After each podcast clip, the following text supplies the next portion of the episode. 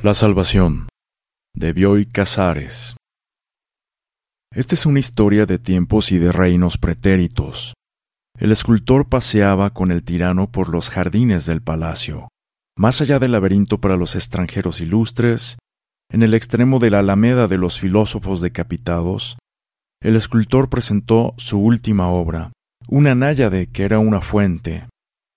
Mientras abundaba en explicaciones técnicas, y disfrutaba del embriaguez del triunfo, el artista advirtió en el hermoso rostro de su protector una sombra amenazadora.